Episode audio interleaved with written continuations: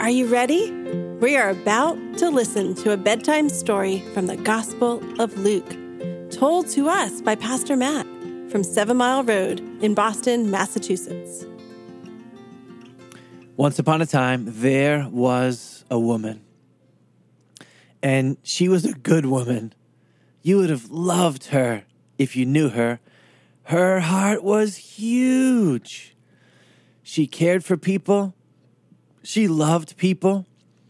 If she had candy, she would have shared it with you. If she was going to the store to buy ice cream, she would have asked you what kind your favorite was and brought you some.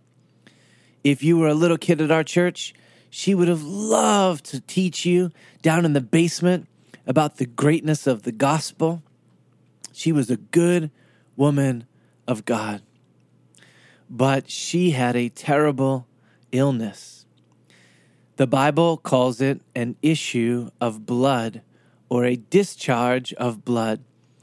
That means that there was a part of her body that wouldn't stop bleeding. No matter what the doctors tried to do, no matter what medicine they gave her, they couldn't help her constantly, constantly, she would see that she was bleeding. Well, this had a lot of painful physical effects, and it also meant that she didn't have many friends. You know why?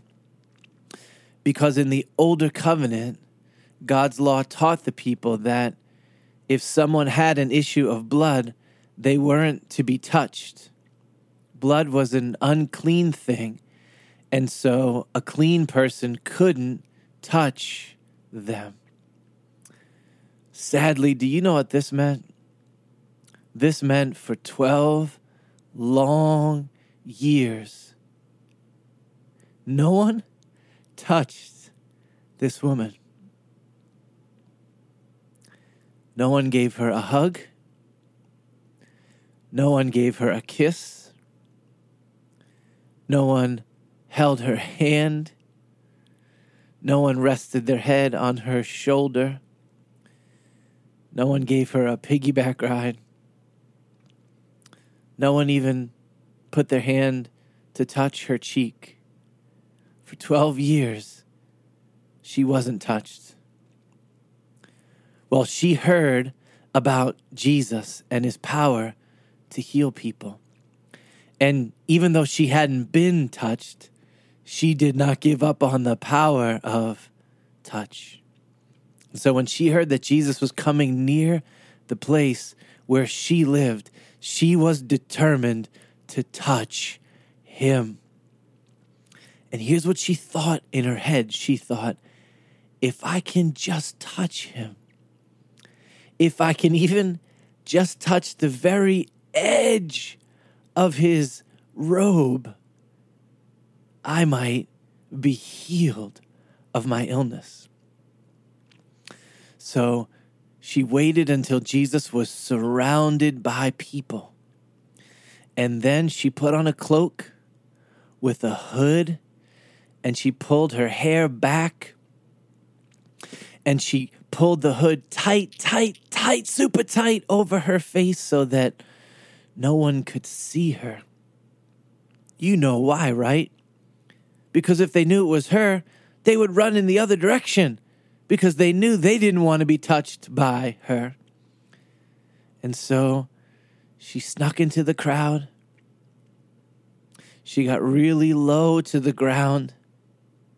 She made her way slowly, slowly over to where Jesus was. And she touched the edge of his robe. And then two things happened at once. Do you know what they were? The first one was the best thing ever. Immediately, she felt in her body that she stopped bleeding. She had been healed. Whoa. But the other thing was this Jesus stopped walking and everyone froze.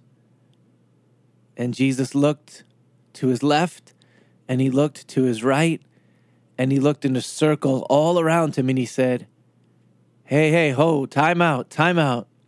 Who just touched me? And the disciples made fun of Jesus and they said, Jesus, what are you talking about? There's 157 people around you right now. They all touched you. What do you mean, who touched you? You're in the middle of a crowd. And Jesus said, No, no, no, no. Someone touched me. I felt healing power go out from me. Everyone started to look around. One second passed. Two seconds passed. Three seconds passed. Ten seconds passed. Now the woman didn't know what to do. She was down in the crowd and nobody was moving, and she realized she was going to be found out.